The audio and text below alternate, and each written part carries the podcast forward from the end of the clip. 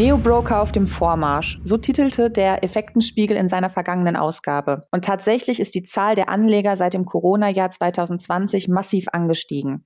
Banken und Broker meldeten Rekordzahlen an Transaktionen und Depoteröffnungen. Doch vor allem die Neo-Broker mit ihren vergleichsweise, nennen wir es mal, einfachen Trading-Strukturen verzeichneten einen wahren Run. Wir haben euch in unserer letzten Ausgabe einen Überblick über einige deutsche Anbieter gegeben.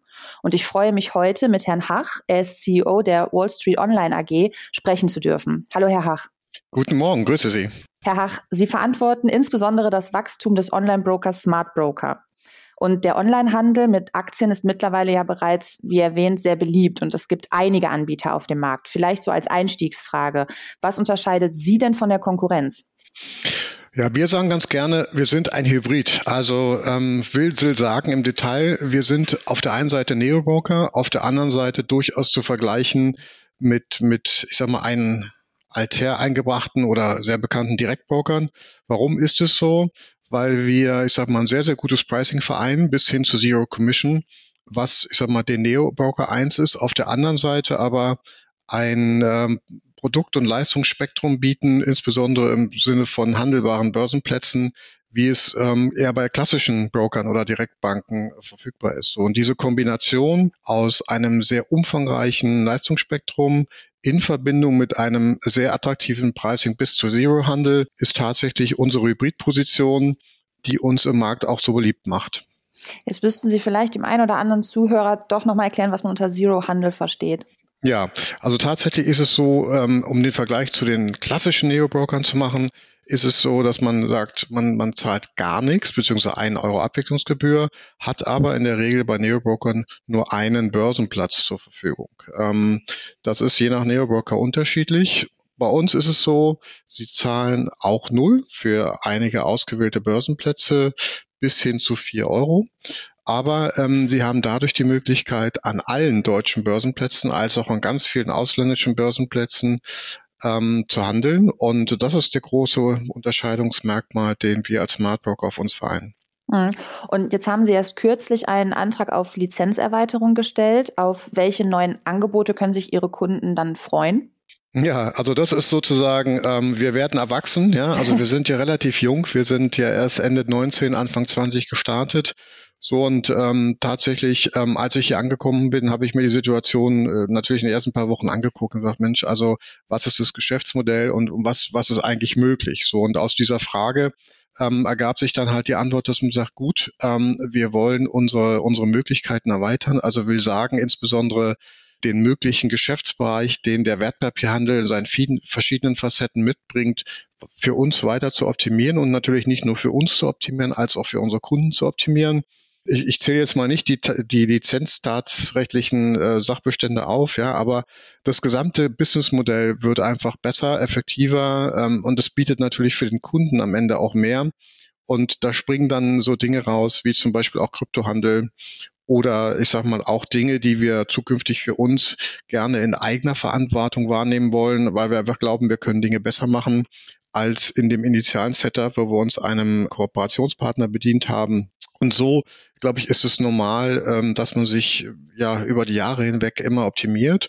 Und aus diesem Grund haben wir die Lizenzerweiterung beim BaFin im äh, ja, Ende Juli letzten Jahres eingereicht und äh, sind da in regelmäßigen und sehr guten Kontakt und, und hoffen, man weiß es immer nicht ganz genau, hoffen aber, dass wir die in diesem ersten Halbjahr dann auch bekommen. Und ähm, wenn wir sie dann bekommen, äh, werden wir die Dinge umsetzen und so dass dann auch äh, das eine oder andere relativ dann sichtbar wird im zweiten Halbjahr. Die primäre Trading-Möglichkeit bei Ihnen ist ja derzeit noch die Webanwendung. Traden von unterwegs und überall wird aber immer reizvoller. Planen Sie in Zukunft auch eine entsprechende App-Anwendung beispielsweise? Ja, also ganz klares Ja mit sechs Ausrufungszeichen. ähm, das gehört, das gehört dazu. Ähm, es gibt viele Gründe, warum das heute bei uns so noch nicht ist. Ähm, auf der anderen Seite, ja, haben wir, ich sag mal, unser Wachstum, was wir bis jetzt gezeigt haben, tatsächlich auf einer reinen Web-Desktop-Solution gemacht. Und, und ja, man hat so ein bisschen responsive Design, also man kann es auch mobil benutzen, aber es ist keine native mobile App. Und diese mobile native App ist, ist ein großes To-Do, ist auch ein, ein sehr, sehr großer Wunsch unserer Kunden. Und wir sind ganz sicher, wenn wir diese App haben, werden wir ja noch attraktiver werden ähm, für, für die Kunden. Und ähm, das ist sozusagen unser Ziel. Gibt es da schon konkrete Pläne? Ja, also das Gute ist, ich kann sie schon sehen. Ja, das kann ich vielleicht mal verraten. Also es ist ähm, natürlich, wenn man wenn man so in den Google-Zyklen oder Apple-Zyklen ist, äh, dann braucht man ja tatsächlich eine Weile, bis man auch approved ist. Und äh, wenn man es dann aber ist, kann man ja wirklich jede Woche, jeden, jede zwei Wochen drauf entwickeln. Und ich kann sie jeden Tag ähm, wachsen sehen. Das ist die gute Nachricht. Ja, und ja, wie es immer bei Tech-Projekten so ist, also wir gehen davon aus, dass dass das irgendwann ähm, im zweiten Halbjahr dann ähm, das offizielle Licht erblicken wird. Also wie gesagt, inoffiziell können wir es jetzt schon sehen. Und ähm, wir wollen es aber gut machen ähm, und legen da auch natürlich hohe qualitative Standards an. Und wenn wir die alle zufrieden, ähm, ich sag mal, abgehakt haben im Sinne des Testings, dann schalten wir die auch frei. Und es wird natürlich eine App werden, die sowohl für, für iOS als auch für Android dann natürlich nativ zur Verfügung steht. Das klingt ja schon mal verheißungsvoll. Mhm. Jetzt ist das Geschäft mit Neobrokern, wie bereits erwähnt, in den letzten zwei Jahren drastisch gewachsen. Ähm, was ist der Reiz im Vergleich zu, ich sage jetzt mal, klassischen Depots beziehungsweise Bankendepots? Hm. Na, ich glaube, es sind zwei wesentliche Dinge. Zum einen ähm, ist das Thema Preis. Also Preis ist ein, ein ähm, ein Punkt, den man nicht wegdiskutieren kann. Ne? Wir haben es ja am Anfang gehabt, äh, von 0 Euro beginnend, äh, hochgestaffelt. Wenn man sich klassische Banken oder auch Direktbanken anguckt, dann sieht man ein anderes Preisgefälle. Mhm. Ähm, das ist sicherlich ein Punkt. So, auf der anderen Seite muss man sagen, haben die Neobroker es geschafft, ich sage mal, Dinge maximal zu vereinfachen. Ja, sei es nur durchs Produktangebot, sei es durch die Journey, die sie dem Kunden spiegeln in ihren Apps. Und ich glaube, diese beiden Dinge zusammen ähm, haben diesen, ja, diesen Run, wenn man ihn sagen kann, in den letzten beiden Jahren fabriziert. Und dadurch bedingt hat sich ja beispielsweise bei Ihnen auch die Zahl der von Ihnen verwalteten Wertpapierdepots fast verdoppelt im vergangenen mhm. Jahr. Mhm. Ähm, handelt es sich hierbei nach wie vor um einen Corona-bedingten Boom oder hat man schon so das Gefühl, dass das ein langfristiger Trend auch werden könnte? Also meine Meinung ist, dass es ein langfristiger Trend wird. Mhm. Ähm, wir haben, wir haben die Zahlen gesehen, 2020, die, die, ich sag mal im Vergleich zu den letzten, sagen wir mal, zehn Jahren exorbitantes Wachstum gezeigt haben. Das war sicherlich ein Corona-Effekt, so Anfangs Mitte 2020. Was man aber heute sieht, 2021 oder auch in 2022, dass dieser Trend ähm, in Wertpapiere zu investieren oder zumindest mal sich dafür zu interessieren, ähm, ungebrochen ist. Ja, es ist ähm, ehrlicherweise nicht mehr dieser Run, wie man ihn 2020 hatte, aber wir reden doch über ein sehr, sehr stetiges Wachstum. Und vor allen Dingen auch, und das ist die gute Nachricht, finde ich, für uns alle, ähm, wenn man sich, ich sag mal, die Depots anguckt, wenn man sich die Aktivität der Depots anguckt, dann, dann kann man sehen, ähm, dass 2020 ich sag mal, kein, kein, kein Ausreißer war im negativen Sinne, sondern dass wir durchaus äh, gleich oder mehr Trades haben, auch im Jahr 2021, ähm, so dass man davon ausgehen kann, dass man die Kunden, die man jetzt gewonnen hat oder vielleicht auch neu für das Wertpapiergeschäft begeistert hat, ähm, eher Kunden sind, die ein bisschen informiert sind ähm, und, und ich sag mal, sich stetig und ständig ähm, informieren und aber auch investieren und dann äh, entsprechende Marktchancen einfach für sich nutzen wodurch sich ja dann auch hoffentlich ein bisschen die Sicht auf Aktien gewandelt hat, also Stichwort Akzeptanz von Aktien. Mhm. Ähm, glauben Sie, dass da gerade so die ja, ich nenne es mal die Vereinfachung eine große Rolle gespielt hat?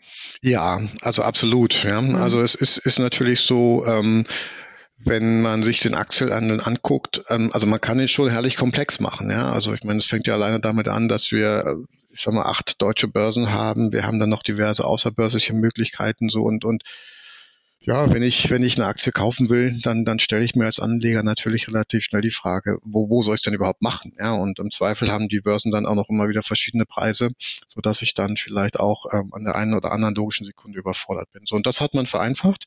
Ähm, ich, ich glaube aber auch ganz sicher, dass, dass die Verbindung, die, die nicht nur diese Einfachheit, sondern auch, sag mal, die Erkenntnis, die sich ja, ich würde sagen, die letzten drei, vier Jahre auch so sukzessive in den Markt treibt. Zum einen hat sich der Markt sehr, sehr gut entwickelt. Ja, man, man kann sich x Beispiele rausnehmen von, von ähm, Gesellschaften, die sehr positive Kursentwicklung hatten und uns zwar exorbitante Kursentwicklung hatten. Man kann aber auch glaube ich, merken, und das, das sieht man in anderen Bereichen, ist mal eher der, der, der langfristigen Anlage im Bereich Sparpläne zum Beispiel, dass sich Menschen mit diesem Thema Anlage und Anlegen mehr beschäftigen als in den Jahren zuvor. Ja, warum? Weil man hat Negativzinsen, man muss irgendwas tun, man hat eine Inflation und ähm, das sind beides Dinge, die auch in den nächsten Jahren nicht wegzudiskutieren sind, sondern eher, ich sag mal, im Markt ständige Begleiter bleiben werden.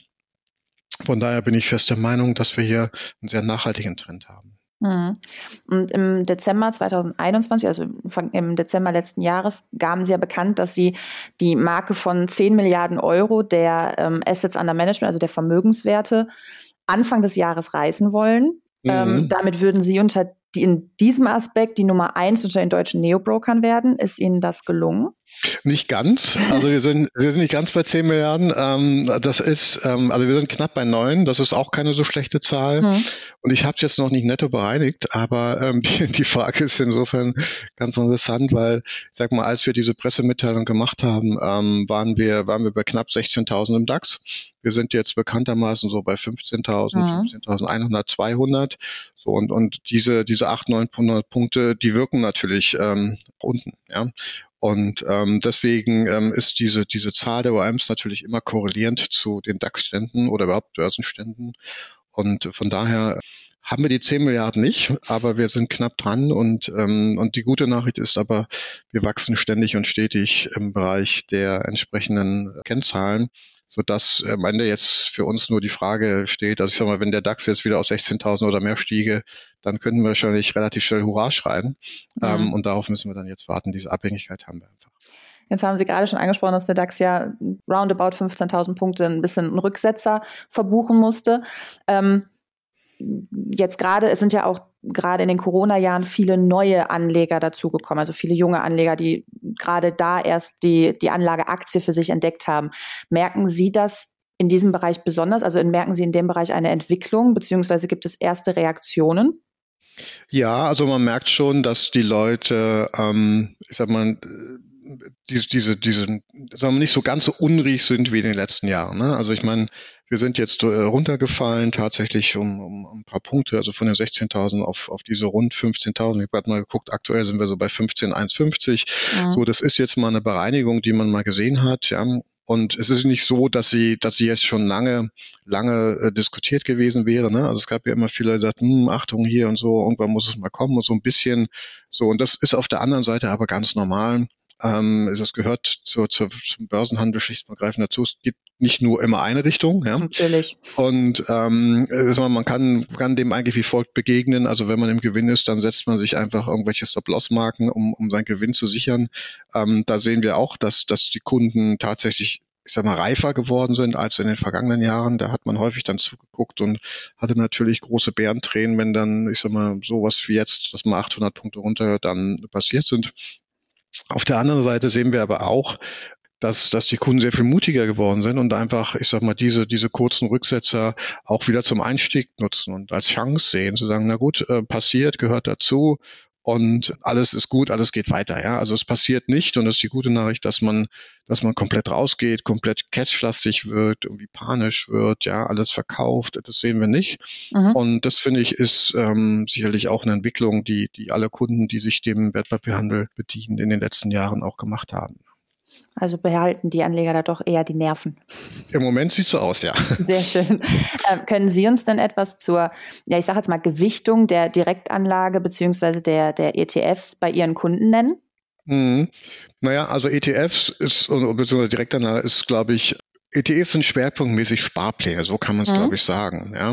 Also wir haben es mal gesagt, jeder zweite, jeder dritte Kunde, der bei uns reinkommt, macht quasi automatisch äh, Anlage in Fondssparplänen, was ich auch total richtig finde, sich, ich sag mal, nicht nur kurzfristig spekulativ zu orientieren, sondern auch langfristig. So mhm. und ähm, wir haben es auch an der einen oder anderen Stelle mal gesagt, die durchschnittliche Anlage unserer Kunden in ETF-Sparplänen ist, ist bei uns ja ein bisschen über 200 Euro pro Monat pro Kunde, was, was finde eine sehr, sehr gute Zahl ist.